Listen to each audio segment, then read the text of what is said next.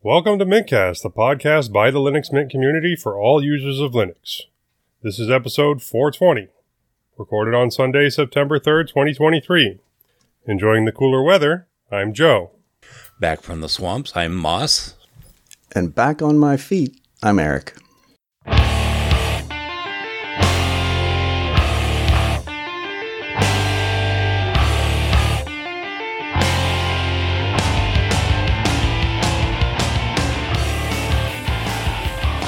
First up in the news, Mint Monthly News. August. New Asahi Linux Mac GPU beats Apple. GNOME improves Epiphany. Budgie 10.8 is out. Bodhi 7.0.0 is released. QEMU 8.1 released. LibreOffice gets a new number. Linux turns 30 er, Linux turns 32. Mageia 9 released. Linux kernel 6.5 is out and Firefox loses users. Insecurity and privacy. Nothing. We have nothing. Everything is perfectly private and secure now. Then in our wanderings, me and Moss return to the fold, and we welcome Eric Adams to join us. In thank our, you, thank you. In our innards section, we talk about Linux on mobile devices. And finally, the zero feedback and a couple of suggestions.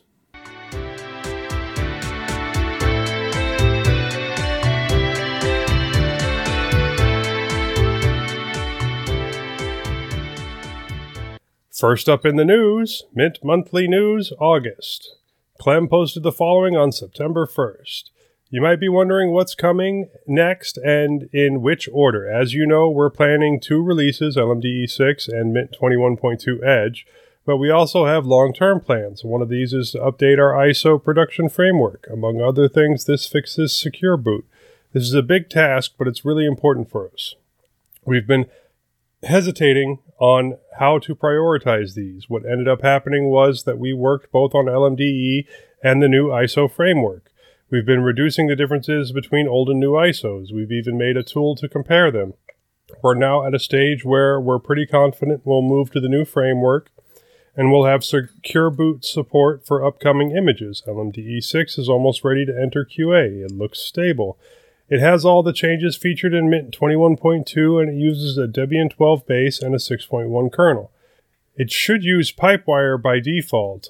Also, though we haven't tested that yet, so I shouldn't really be talking about it. Both LMDE 6 and Mint 21.2 Edge will be released this month, September. Somebody want to take the next one? Sure. New Asahi Linux Mac oh my goodness, new Asahi Linux Mac GPU drivers just did something even Apple couldn't manage. From a blog post by Alyssa Rosenzweig, a developer on the Asahi graphics driver, August 22, 2023, conformant OpenGL ES 3.1 drivers are now available for M1 and M2 family GPUs. That means the drivers are compatible with any OpenGL ES 3.1 application. Interested? Just install Linux. For existing Asahi Linux users, upgrade your system with DNF Upgrade for Fedora or Pacman-SYU for Arch for the latest drivers. Our reverse engineered, free, and open source graphics drivers are the world's only conformant OpenGL ES 3.1 implementation for M1 and M2 family graphics hardware. That means our drivers pass tens of thousands of tests to demonstrate correctness and is now recognized by the industry. To become conformant, an implementation must pass the official conformance test suite, designed to verify every feature in the specification. The test results are submitted to Khronos, the standards body. After a 30 day review period, if no issues are found, the implementation becomes conformant. The Khronos website lists all conformant implementations, including our drivers for the M1 M1 Pro, Max, Ultra, M2, and M2 Pro and Max. Sorry.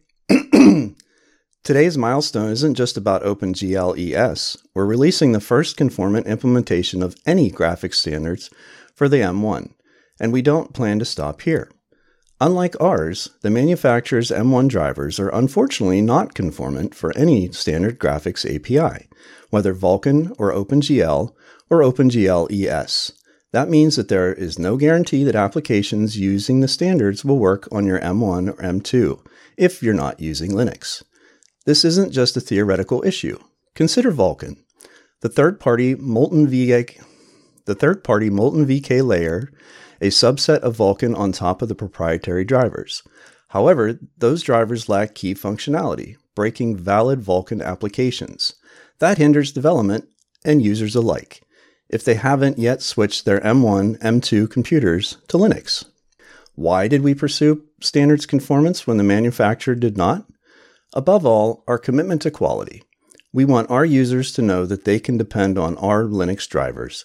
We want standard compliant we want standard software to run without M1 specific hacks or porting. We want to set the right example for the ecosystem. The way forward is implementing open standards conformant to the specifications without compromises for portability. We are not satisfied with proprietary drivers, proprietary APIs, and refusal to implement standards. The rest of the industry knows that progress comes from cross vendor collaboration. We know it too. Achieving conformance is a win for our community, for open source, and for open graphics. Of course, we have minimal funding. It's a little awkward that we beat the big corporation. It's not too late, though. They should follow our lead. That's kind of cool. That makes me more interested in, in, maybe, you know, falling into a Mac one day. Yeah. Well, I, you hear. I'd like to Sorry. see Asahi get done. There, there, while their graphics driver is up to standards, uh, I haven't heard yet that their entire distro is up to Linux standards. And it, it just is interesting to me because I always hear about how, you know, Linux is the the little guy, and you know, but when you think of something like this, where there were no standards published, there was no information published, and they essentially had to reverse engineer, and not only have they done that, they've done it better, and I think that's pretty amazing. So yeah, they they're not 100% complete, but this is really encouraging. Oh yeah. Next up, GNOME 44.4 is out to improve Epiphany and more. From 9 to 5 Linux, the GNOME project announced today the general availability of GNOME 44.4 as the fourth maintenance update to the latest GNOME 44 Kuala Lumpur desktop environment series. While GNOME 44.3 was skipped for some reason, GNOME 44.4 only brings a few changes to the Epiphany GNOME web browser, such as hiding of the search the web for context menu by default in the web app mode. Several bugs were also addressed in Epiphany, which was updated to version 44.6.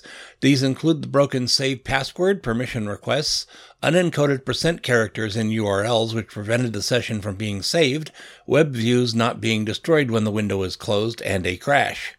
GNOME 44.4 also improves the GNOME software app by disabling animations in the UI according to the user's accessibility settings, fixing the ability to apply updates that require some packages to, rebo- to be removed to satisfy dependencies, and improving error notifications from failed GPG checks.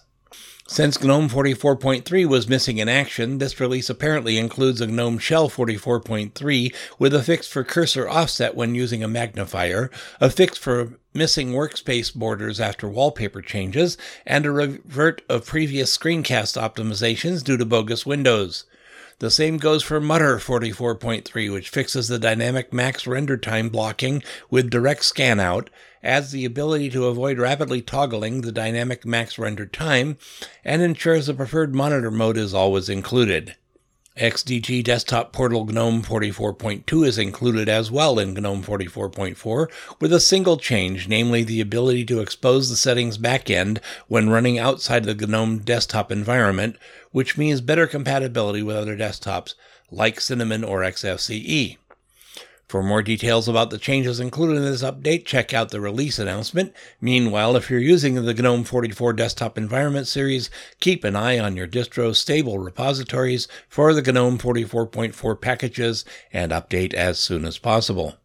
It'd be nice if they could get the Epiphany browser up to standards, since it's one of the two main browsers, three if you count Safari, that do not use Blink. I know. Yeah, nothing. it's that's a it's a tough road to hoe there. I mean that that is definitely uh, not an easy task, but I agree with you. It's always better to have more options than less. Okay. Budgie 10.8 desktop release, new trash applet, menu improvements. Joshua Strobel announced today the release of Budgie 10.8 as a new maintenance update, bringing various improvements, bug fixes, and other changes. Budgie 10.8 comes with a new applet called Budgie Trash Applet that was previously available as a third party applet, but not it comes pre installed by default with the new Budgie release. But now, I think that's a now. but yeah. now it comes pre-installed by default with a new Budgie release. Apart from the usual functionality of such an applet, the Budgie Trash applet also features support for restoring trashed files. Another interesting change in Budgie 10.8 is support for the status notifier specification in the System Tray applet, which enables applications to show their icons and menus in the System Tray area in a modern way that is expected from a desktop environment in 2023. The Budgie Menu applet has been updated as well in this release to reorganize some of the default apps and categories based on user feedback. For example, the Utilities category has been removed entirely, and the items were moved to the System Tools category. Budgie 10.8 also updates the battery indicator in the status applet to give users the ability to control balanced performance and power saver profile modes. On supported systems, improves the privilege escalation dialog with a description of the requested action and adds support for Magpie version 0.x. This version of Magpie is less than 1 and is designed to be a temporary fork catered to Budgie and its current X11 only support, said Joshua Strobel. Magpie version 0.9.x is strictly for X11 support and is a fork of the Mutter from GNOME 43.x. With that in mind, Josh also stated that the Budgie team is working on Wayland support for future Budgie releases, which will be implemented with the Magpie 1.0 as their in house built Wayland compositor created on top of WL Roots. Check out the blog announcement for details about the bug fixes and minor refinements that landed in Budgie 10.8, a release that will soon be available for users of various popular GNU Linux distributions, including Arch Linux, Fedora Linux, Ubuntu Budgie, OpenSUSE, Tumbleweed, and others. I have nothing, Sounds good if you like Budgie. I have nothing to add to that. Yeah, it's nice that they are moving toward Wayland. I know that uh, the next article will have nothing to say about Wayland because they're not working on that yet. Yeah. Well, when is Clem going to start looking at Wayland? Is Clem going to start looking at Wayland? The answer is yes when he has to. Yeah, exactly. Okay. Anyhow, Bodhi Linux 7.0.0 is released. This is a favorite of mine from BodhiLinux.com blog. The Bodhi team is thrilled to announce the long awaited release of Bodhi Linux 7.0.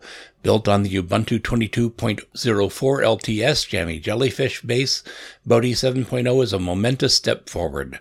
With a strong commitment to improving, improving user experience, performance, and adhering to its core values of minimalism and customization, this release marks a significant milestone in the evolution of Bodhi Linux comes the standard release with a 5.15 kernel, an HWE release featuring the 6.2 Ubuntu HWE kernel, and an S76 release featuring the 6.4.4 System 76 kernel. We will be releasing an app pack ISO in a few weeks. Uh, uh, that's the same thing, only with a lot more applications, as well as starting work on a Debian based 32 bit legacy version of Bodhi 7.0. Bodhi 7.0 comes with an array of improvements and updates. Most notable are introduction of the new S76 release, which features a more advanced kernel for those seeking cutting edge performance. Kernel updates are now enabled by default. EFL and terminology are updated to the version in eGit. Moksha no longer relies on deprecated libraries. The BL7 login screen boasts an upgraded slick greeter with a password reveal feature, version 1.8.1, complemented by a new Plymouth theme. The default theme has been changed to the Moksha, Moksha Green theme, showcasing an animated background, refreshed splash screen, and numerous fine tunings. Bodhi's Quick Start Guide is now available in multiple languages, inviting collaboration for unsupported languages. Thunar's Archive plugin now comes pre installed and utilizing the Engrampa backend. a web browser manager inspired by the classic Zorin OS browser manager, simplifies the installation of popular web browsers. Moksha introduces a key bindings viewer for fundamental shortcuts conveniently accessible from the menu. The iBar module now supports application instances, enhancing user organization. The notification module has been entirely restructured, offering support for notification actions. For a comprehensive list of changes, please refer to the detailed release notes. Bodhi Linux has always thrived due to its vibrant and supportive community. With the unveiling of version 7.0, this spirit of camaraderie has reached new heights. A dedicated support network, vibrant forums, and a comprehensive documentation ensure users of all skill levels receive the guidance and assistance they require. Bodhi Linux 7.0 enters the scene with a fresh perspective on what a Linux distribution can achieve. The amalgamation of visual appeal, heightened performance, and commitment to user personalization positions Bodhi 7.0 as an enticing option for both newcomers and seasoned Linux enthusiasts. Whether you seek a refined desktop environment or a lightweight and efficient operating system, Bodhi 7.0 is a release that warrants exploration. Our heartfelt appreciation goes to Stefan Uram for his exceptional contributions to code, themes, and icons, which are integral to Bodhi's identity. Many thanks to Ryan Byrne for doing the preliminary work on porting the web browser manager to G- GTK. We also extend our gratitude to our dedicated translation team who went above and beyond to localize the Quick Start Guide. Special recognition goes to Ihar Aresh. Come on, I practiced that. Ihar Areshchankau for his dual role in translating and for providing the concept and code to support localized quick start guides. I'm glad it was you saying that name and not me. I'd have torn that up. By the way, uh, Stefan's in uh, is watching the stream, so hello, Stefan. Yeah, that, I posted the link to the Bodhi uh, the Bodhi Discord just to make sure he could show up. yeah, and he just said thank you for the Bodhi promo. He is a great guy, and uh, I have converse with him most days. Also, Majid is here from the hospital. oh, well, you should hop on and join us or something. Anyhow, or something. yeah, I everyone knows I use uh, Bodhi. I have been screaming about Bodhi for years and years. Uh, yeah. I am technically on the team, but I don't do anything except talk about it. That's important. And donate. I, I am the sole regular donor to the project, and I wish to change that soon. Yeah, I agree. Uh, Eric, I well, know I took, you've tried it.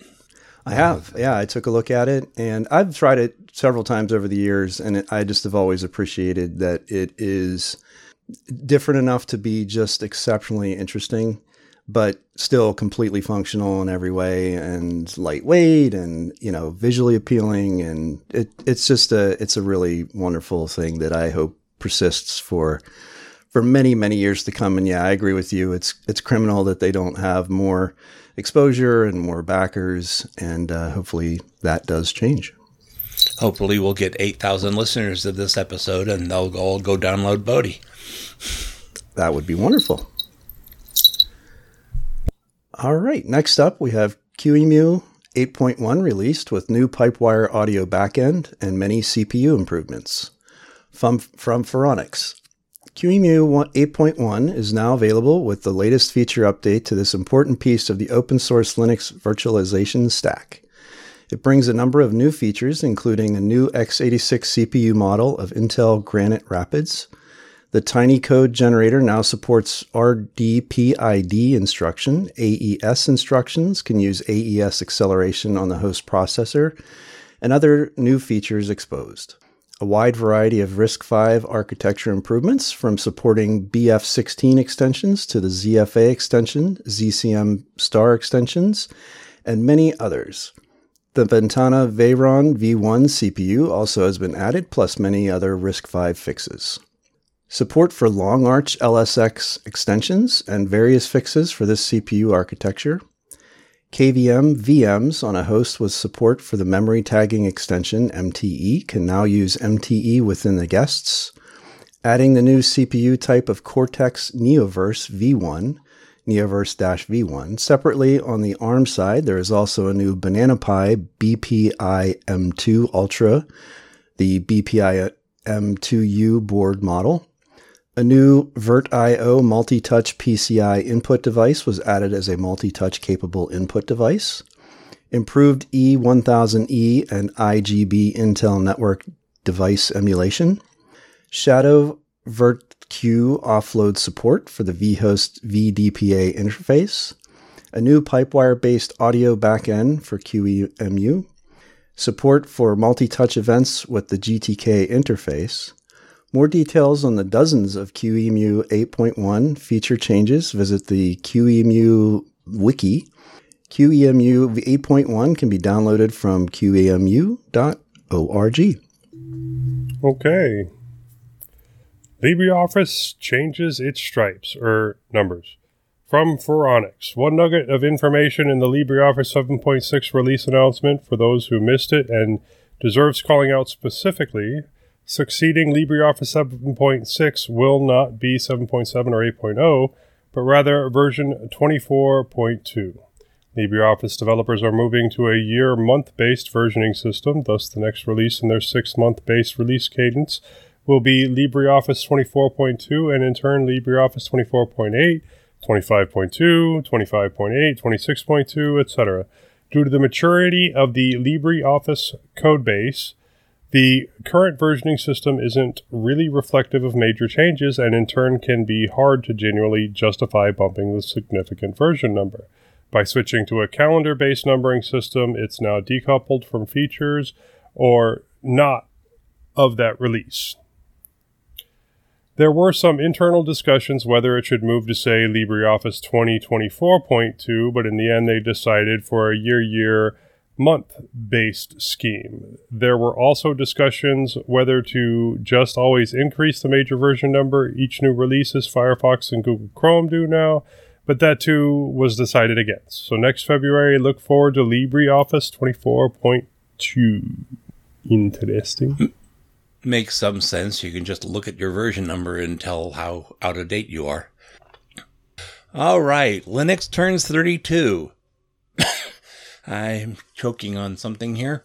Um, on August 26th, 29, uh, 1991, there was a post on comp.os.minix. What would you most like to see in Minix? Read that wrong anyhow. What would you like to see most in Linux, Minix? And this post is from one Linus Benedict Torvalds. Hello, everybody out there using Minix. I'm doing a free operating system, just a hobby, won't be big and professional like GNU, for 386 46 AT clones. This has been brewing since April and is starting to get ready. I'd like any feedback on things people like slash dislike in Minix, as my OS resembles it somewhat. Same physical layout of the file system due to practical reasons, among other things. I have currently ported Bash 1.08 and GCC 1.40, and things seem to work. This implies that I'll get something practical within a few months, and I'd like to know what features most people would want. Any suggestions are welcome, but I won't promise I'll implement them. Smiley face.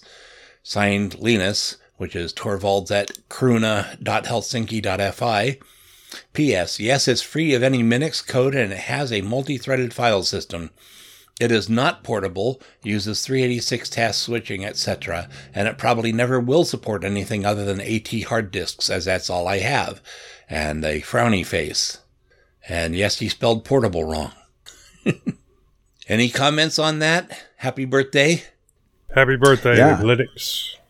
Happy birthday and thank you, Linus. Okay, next up, Mageia 9 officially released with Linux 6.4, smaller disk footprint, and more. From 9 to 5 Linux, the Mageia 9 GNU Linux distribution has been officially released today as a major update to this Mandriva Linux derived distro for the masses that introduces newer technologies, new features, and many improvements.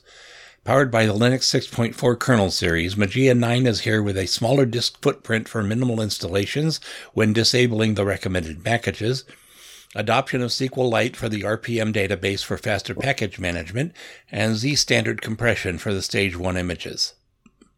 This release also drops the 15 years old forked NFS code for NFS support, which is now done using system tools, lets you sport, specify a port different than 80 when using an HTTP server, switches curl instead of GNU wget for downloading packages during the installation, and enables the Network Manager system service by default in the KDE Plasma Live ISO.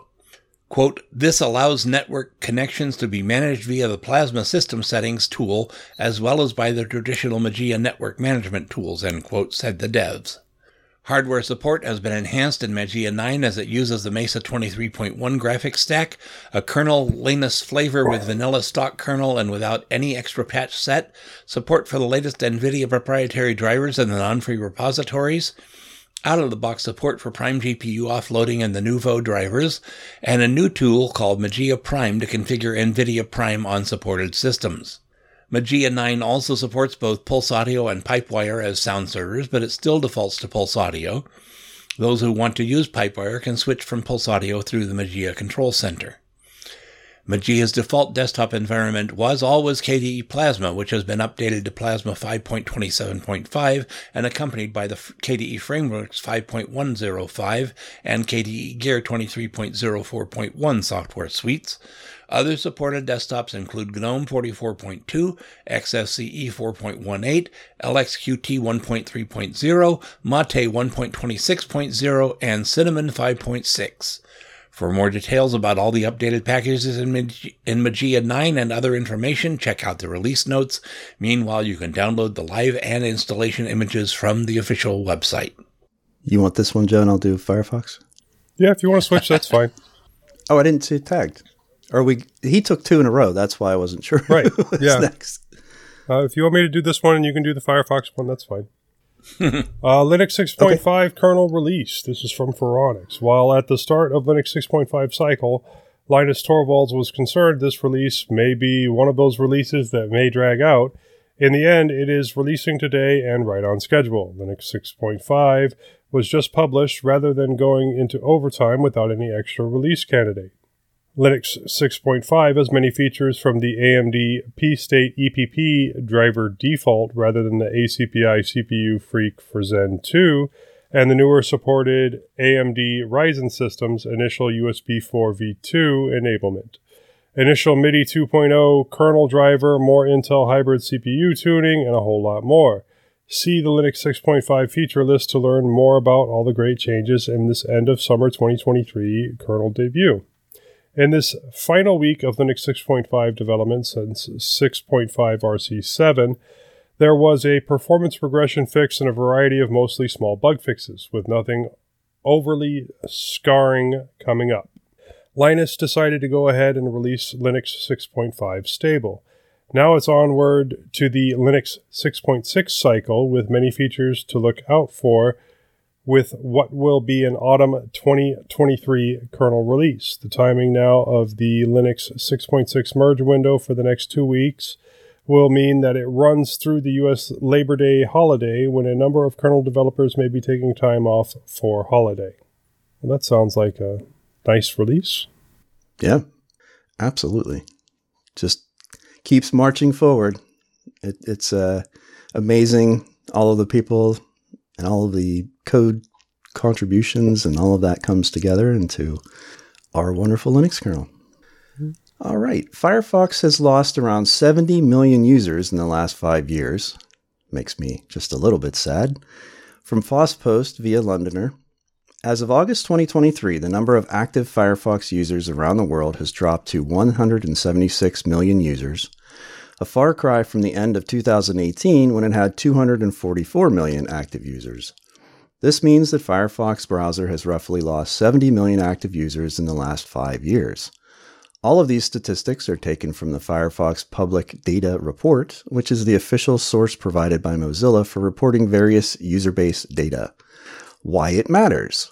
Firefox is the only open source browser in the market that uses its own rendering engine called Gecko and does not build upon Google's Chromium browser and it, its engine. This is important because it means that Firefox is the only player outside Google's reach and its monopoly. Other browsers like Brave, Microsoft Edge, Vivaldi, etc., are all based on Chromium, effecti- effectively making them vulnerable to whatever decisions are taken by Google to enhance its product position on the web. But since Firefox is independent of Google, a free and open source alternative remains the only uncaged voice on the web.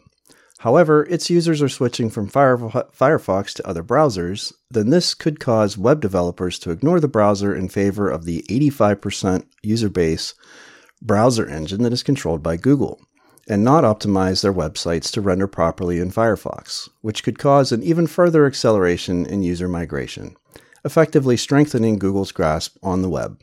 Further context, as of August 2023, Firefox controls only around 6% of the browser market share according to StatCounter. But in August 2022, the browser had a market share of 7.39%, meaning, meaning that indeed it has lost 20% of its user base just in one year. This is a huge drop in the number of users in a very short period. It probably means that the users are ditching Firefox for other web browsers en masse, for reasons like compatibility and speed. There is one error there that only has to do with Mac users in that the Safari browser also does not use Chromium, but Safari has not been created for Windows or Linux for a good number of years now. True. I keep trying, keep getting told to switch to Chromium something. I've tried Vivaldi. It's not working for me.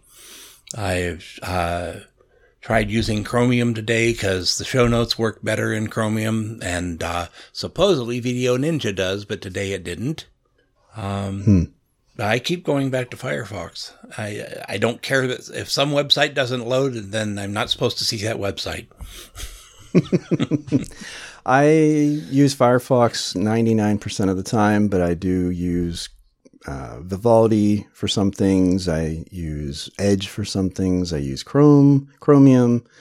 Uh, Brave is really the only one that I don't necessarily like, and a lot of that just has to do with the weird sort of crypto stuff that they do. But um, but I, I do think Firefox falls behind. Uh, there, it is not as fast, and I think that people legitimately just say, "I'm going to go with the better option for me. Well, the main the main thing is that Google has used their uh, command of the market to be able to avoid using W3C standards, whereas uh, Firefox is still completely W3C compliant.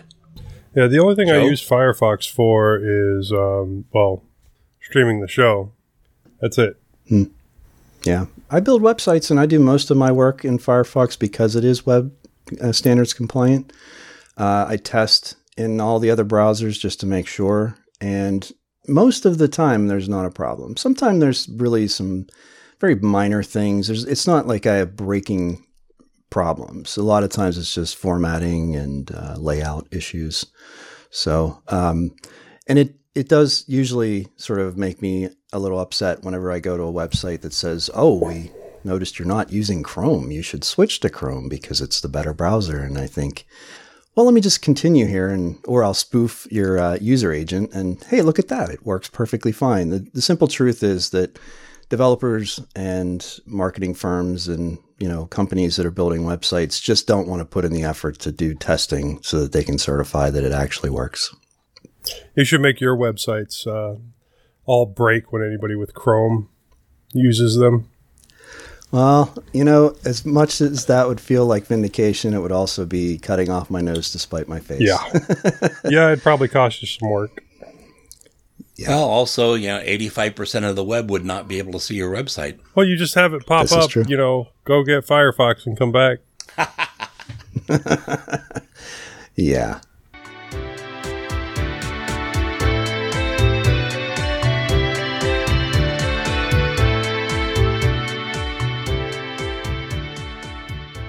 Okay.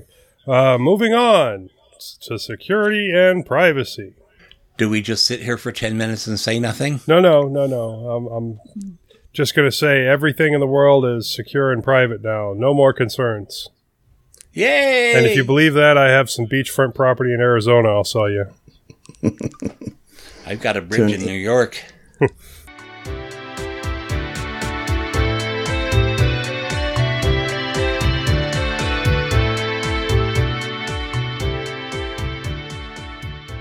All right, moving on to the bi weekly wanderings. And it looks like um, I'm up first. And I wrote a lot, but I don't think it'll take me real long. Okay, I missed the last show, so I have a couple of interesting things to talk about. Um, my son got his first actual phone for attending his new school. We have him open enrolled to a school for which we have to take him back and forth due to the problems that we have with our own school district. Um, I was able to add him to my plan for a really good price and get him a free phone, the, the Motorola Edge.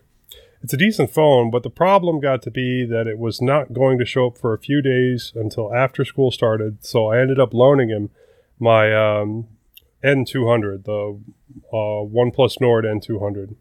He fell in love with the phone and does not want to give it back. This is the phone that I used for running Octo4a.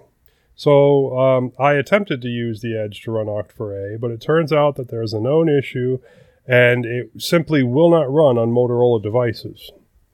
So what I ended up doing is pulling out an old S7, which will run Octo4a, and I got an OTG cable for it, but it turns out that there's an issue with the older Samsungs and that they will not charge through the charging port while hooked up to, uh, to OTG. So I had one of those split cables that allows you to hook up power to it but evidently that only sends power to the peripheral device that you have hooked up. It won't send it to the phone.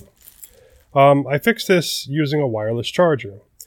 Uh, I also found out that I cannot use the camera on the S7 for streaming so I can see the print because it causes it to overheat while also running the server. So the wireless charger on the desktop is just fine. I may build a mount um, with the wireless charger in it anyway, so that it's not sitting on the desk, so that way it, it's still sitting upright. This might also allow for some more airflow and cooling, but I still don't think that it's going to be able to uh, run the camera at the same time it's running Octo4a and charging using wireless charging, because here in this Texas heat, sometimes it still heats up to the point where it refuses to charge.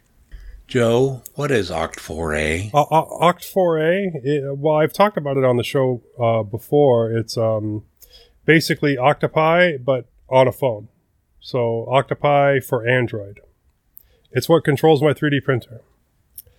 Uh, as for my 3D printer, last time I was on the show, I was discussing how it was not printing, and I was thinking that it was an issue with the fan. Turns out that is not the case.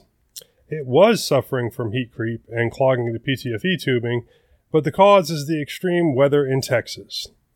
Um, I should have thought about it. You know, the uh, glass temperature of um, what happened? The glass temperature of PLA is 120 degrees, and when it's 116 degrees in Texas, that gets to be a bit of a problem. So yeah, um, it didn't take much heat creep to cause a clog.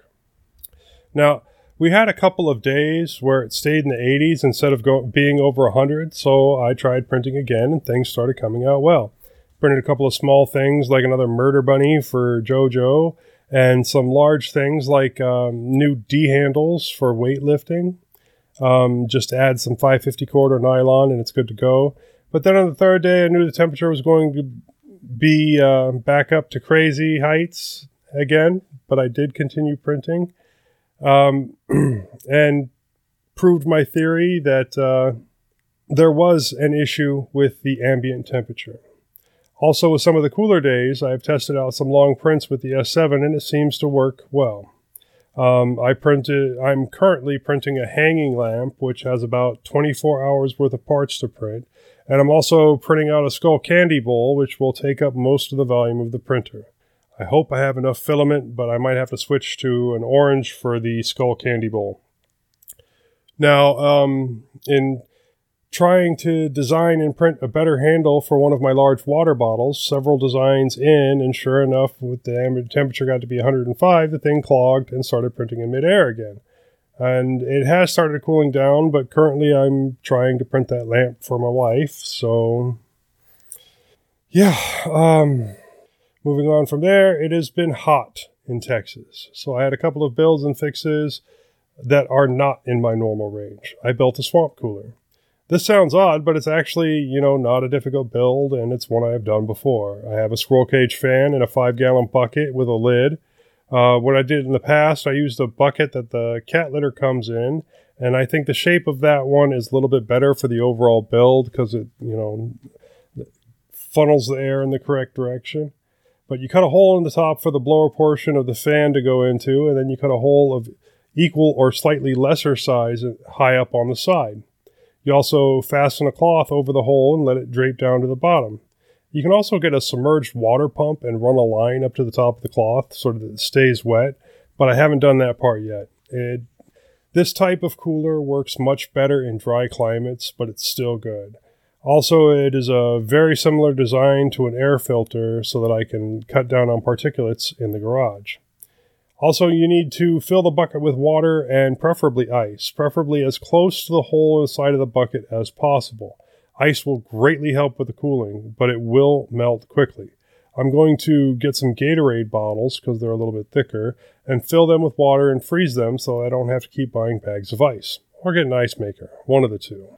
Um, work has been interesting the past couple of weeks and has taken up a considerable amount of my time again. I don't want to get into all the details, but I have spent a lot of time on the command line every day trying to get one thing accomplished, and it seems like there is always more left to do. I have loved that part of it, but I'm not crazy of the time frame and, and the zero access that I actually have on the server. Both of the tires on my wife's van were showing steel bands, like out of nowhere, just one day to the next. So they needed to be replaced. It turns out that most manufacturers no longer make the R16s that it uses, and the cost was nearly double what we were expecting for two tires. Uh, this means that it's probably time to replace the van, but we're going to have to wait until you know car prices come back down. But wishful thinking, right? I know that's absolutely insane that used car prices would come back down. Now, um, hey, the new car is the cheapest car on the market is twenty thousand oh, dollars. It's nuts! It's insane. Absolutely. Go ahead. Uh, now, just to look and see, because I was curious, um, at my local micro center, they now have Pi Zero Ws back in stock for ten dollars a piece. Uh, I didn't see any W twos, but um, you know I did see the Ws, and ten dollars a piece. That's still pretty darn good. Uh, which doesn't mean much for me right now, but uh, does give me some hope for future projects. They still did not have any fours in stock either. I also worked on my pile of broken LG HPSs, which was starting, you know, to get a little big. Um, I was able to get a couple fixed, and I had a couple more um, that I took out of the backup pile because a couple of the ones that I worked on for ones that I had been using regularly, the plastic just started crumbling when I took them apart. Uh, makes me wonder if I could like use the boards off of them and 3D print a new casing for them. Uh, that would be some very precise z- design work, though. I may give it a try, but I don't know if I'm going to be able to get that built well enough to do that. And uh, really, that that's that's all I've been up to. I actually got the uh, hanging lamp portion in the mail during the show, so um, I still got two more prints on that. I think the one is six hours, and I had to split up the other one into a couple of more parts so probably more than that 24 hours worth of printing that I was thinking about. Moss. Hmm. I too missed the last show. I was off in the wilds of South Carolina sharing my music with a room full of other singers and listeners. I had a wonderful time, but it exhausted me so much, the long drive each way and the effort of performing, that I wound up t- having to take the next week off work. There were only a few calls anyhow, so I didn't miss much. We needed to get our Cruze repaired as it started showing a code that the turbocharger was acting up on our way back from South Carolina. It took more than a week to get it fixed and over $500, but the cause and repair were both illuminating. It seems someone, before we bought the car, glued the valve cover on with lots and lots of silicone sealant. Accidentally, we think, we hope, covering the PCV valve. This caused oil to leak into the turbocharger from the vacuum mess. Big mess, but the only part that was needed was a new valve cover. They had to break the valve cover to get it off with all that silicone. And it was a plastic valve cover, if you can believe that. I'm back to work at last. I subbed for the band and choir teacher last Monday and the health sciences instructor this past Friday. We had a fine episode of DistroHopper's Digest with myself, Dale, and Eric. We finally got a full review of BlendOS in. I'm getting ready for the next episode. I'll be reviewing Linux Lite 4.4. The show is going so well that we dragged our newest co host in for Mintcast today. Take it away, Eric. Yes, this is my first, although something tells me not my last weekly or biweekly report. Um, being a part of Distro Hoppers Digest has led me here to Mintcast, although, truth be told, I was already a fan of the show, and it was only a matter of time before I joined in. I was having a lot of those one way conversations that you find yourself having in the car, uh, maybe or maybe not disagreeing. but you wouldn't uh, disagree wanting, with me, Eric. Never, never, never, never. So that was mostly Majid. anyway, or so, Joe, or Joe. Well, of course, Joe. I mean, I, I didn't even have to say Joe, but no. Everybody um, should disagree with Joe. He's a very disagreeable person. So I've heard. I wanted to experience that for myself. So here I am. Uh, as Moss mentioned, I participated in the latest edition of Distro Hoppers Digest, in which I reviewed Pop OS 2204. They have some very interesting ideas and have made a lot of changes to GNOME to suit their needs. I can see how this is perilous, though, since GNOME tends to make breaking changes and new releases that causes problems for extensions developers. Any distro relying on extensions is at risk of needing to regularly fix them as a new version of GNOME is released. Maybe that was one of the driving forces for System 76 to create their Cosmic desktop as an alternative to using GNOME. Cosmic appears to contain all of the features provided by their extensions and then some, and I hope they're successful in creating a compelling Linux desktop environment. I really, really did enjoy using it, and I'm curious to see what they can do, uh, not being based on GNOME itself. I've been testing some Linux distributions because that's just what I do as a hobby. I looked at Rhino Linux, Bodhi 7, the latest release of Debian, Bunsen Labs, BlendOS, Mageia 9, and Siduction. Many of these were cursory reviews. I tend to just fire up a virtual machine and spend an hour or so kicking the tires. Um, but sometimes it leads past that, and then I get really sort of engrossed in something, and to the point where sometimes it ends up on hardware. And that's when I have actually found some really interesting distros and actually some surprises. Uh, often, and, and I, I try to give everything a chance because I've found that certain things have have been a surprise to me. Uh, things that I thought I wouldn't like that I ended up did liking. So that's one of the fun things about distro hopping is that you might find something that surprises you. And outside of my Linux pursuits, I have been recovering from hip replacement surgery almost three weeks ago, and things have progressed very well, much better than I had expected. I'm back on my feet and feeling nearly normal, uh, actually, even better since the pain I had before surgery is now gone. And it's really at this point just recovering um, from the surgery itself and a little bit of soreness, and hopefully that'll be gone so- soon too. Yay! Yeah. Okay, moving on. Housekeeping and announcements. Thank you for listening to this episode of Mintcast. If you see something you'd like to hear about, tell us. Send us email at mintcast at mintcast.org. Join us live on YouTube, post at the Mintcast subreddit, chat with us on Telegram and Discord, or post directly at https colon slash slash mintcast.org. Our next episode is 2 p.m. U.S. Central Time on Sunday, September 17th, 2023. And you can get that converted to your time zone with the link in the show notes. All live stream information is at mintcast.org slash livestream. And uh, that's the end of the show. For the wrap up, I've been Joe, and if you like the sound of my voice, you can catch me on a couple other um, podcasts. That's the Linux Link Tech Show, tllts.org. Linux Lugcast, linuxlugcast.com. Um, you can send me an email directly, jb at mintcast.org, or you can buy me a coffee at Ko-fi, or and. Moss, how about you? Well, I'm still Moss, and I have other podcasts, Full Circle Weekly News and Distro Hoppers Digest. You can email me at bardmoss at pm.me. I'm on Mastodon as at zaivala at hostux.social, and my other contact information can be found at itsmoss.com. Bill's not here. Uh, you can catch him, Bill at mintcast.org, Bill underscore H on Discord, at wchouser3 at fosstodon.org on Mastodon, at wchouser3 on Twitter, and wchouser3 on Facebook. Also, check out his other podcasts, Linux OTC and Three Fat Truckers. There are links in the show notes. Majid also couldn't make it today. He had to work, or no, his, his daughter had a thing. You can uh, email him directly, Dr. Majid at mintcast.org, at Atypical Doctor on Twitter, Atypical Anesthetist, Atypical Anesthetist on Instagram, and the Atypical Anesthetist podcast on Spotify. Eric, where can we He's, find you? he says anesthetist. Anesthetist. Well, he is British, so you know. He- He's allowed Uh, to I'm be on wrong. most.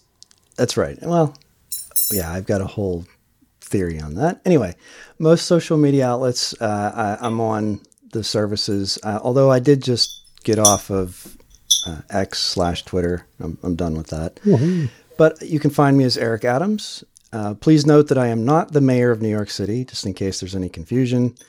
Also, I can be reached by email as of today at eric at mintcast.org. In addition to Mintcast, I'm also a part of DistroHopper's Digest as well, as well as the Linux Saloon stream and Linux Lugcast. Okay, before we leave, we want to make sure to acknowledge some of the people who make Mintcast possible. Someone, probably Bill, for our audio editing, archive.org for hosting our audio files, Hobstar for our logo, and ItRD for the animated Discord logo, Londoner for our time syncs and various other contributions, including most of the news, Bill Houser for hosting the server which runs our website, website maintenance, and the Nextcloud server on which we host our show notes and raw audio. And last but not least, the Linux Mint development team for the fine distro we love to talk about. Thanks, Thank you, Clem Thanks, Clem. and Co.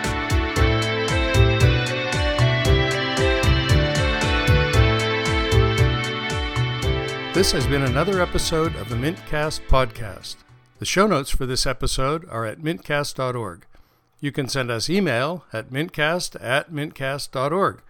You can find more information about Linux Mint at www.linuxmint.com. You can follow both Mintcast and Linux Mint on Twitter at Mintcast and at Linux underscore Mint. Thanks to Mark Blasco at podcastthemes.com for our theme music, and thanks for listening to this episode of the Mintcast.